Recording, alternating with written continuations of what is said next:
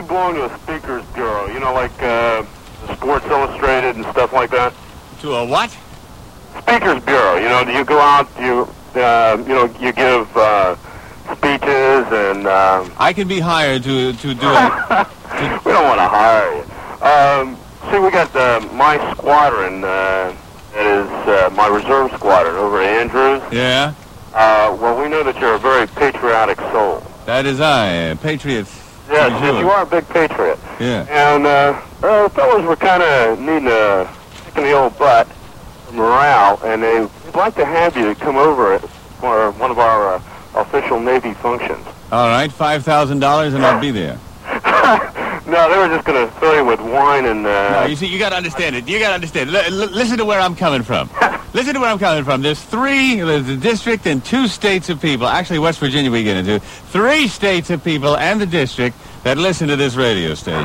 Have you any idea how many cockamamie dinners and banquets and weddings and birthdays and bar mitzvahs and I mean I could be somewhere every night giving a speech to uh, up and coming youngsters. I could be uh, giving a speech to wayward this, wayward that.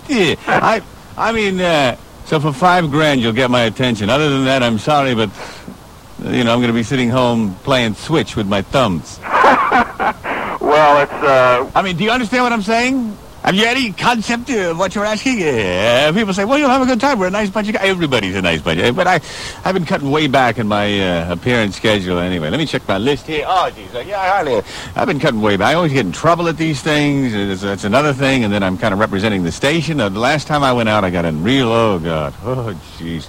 I had to make this speech in front of this group of people for the future boss jocks of America, and I'm standing there, and there were hecklers in the crowd. I couldn't believe it. You know, and I'm not one I just stand there and get heckled, you know. Someone shouts something at me, I shout back. The station says, Grease, you're immature. You are above that. If someone's yelling things at you from the crowd, it shows that they are uh, stupid and they haven't learned the basic tenets of public conduct. Uh, I, but I, you know, I, I said, well, that, make, that makes a point. But then you get mad when you're out there. You stand up there and let somebody shout things at you. Uh, I remember one time I, I got in there and uh, there's this guy smirking and chuckling. Finally stands up and says, "Hey, uh, you mind telling us how come your zip is open?" And everybody starts chuckling. I turn red. I look down. Sure enough, I said, "Well, I guess it's because your wife didn't zip it back up when she was done." Huh?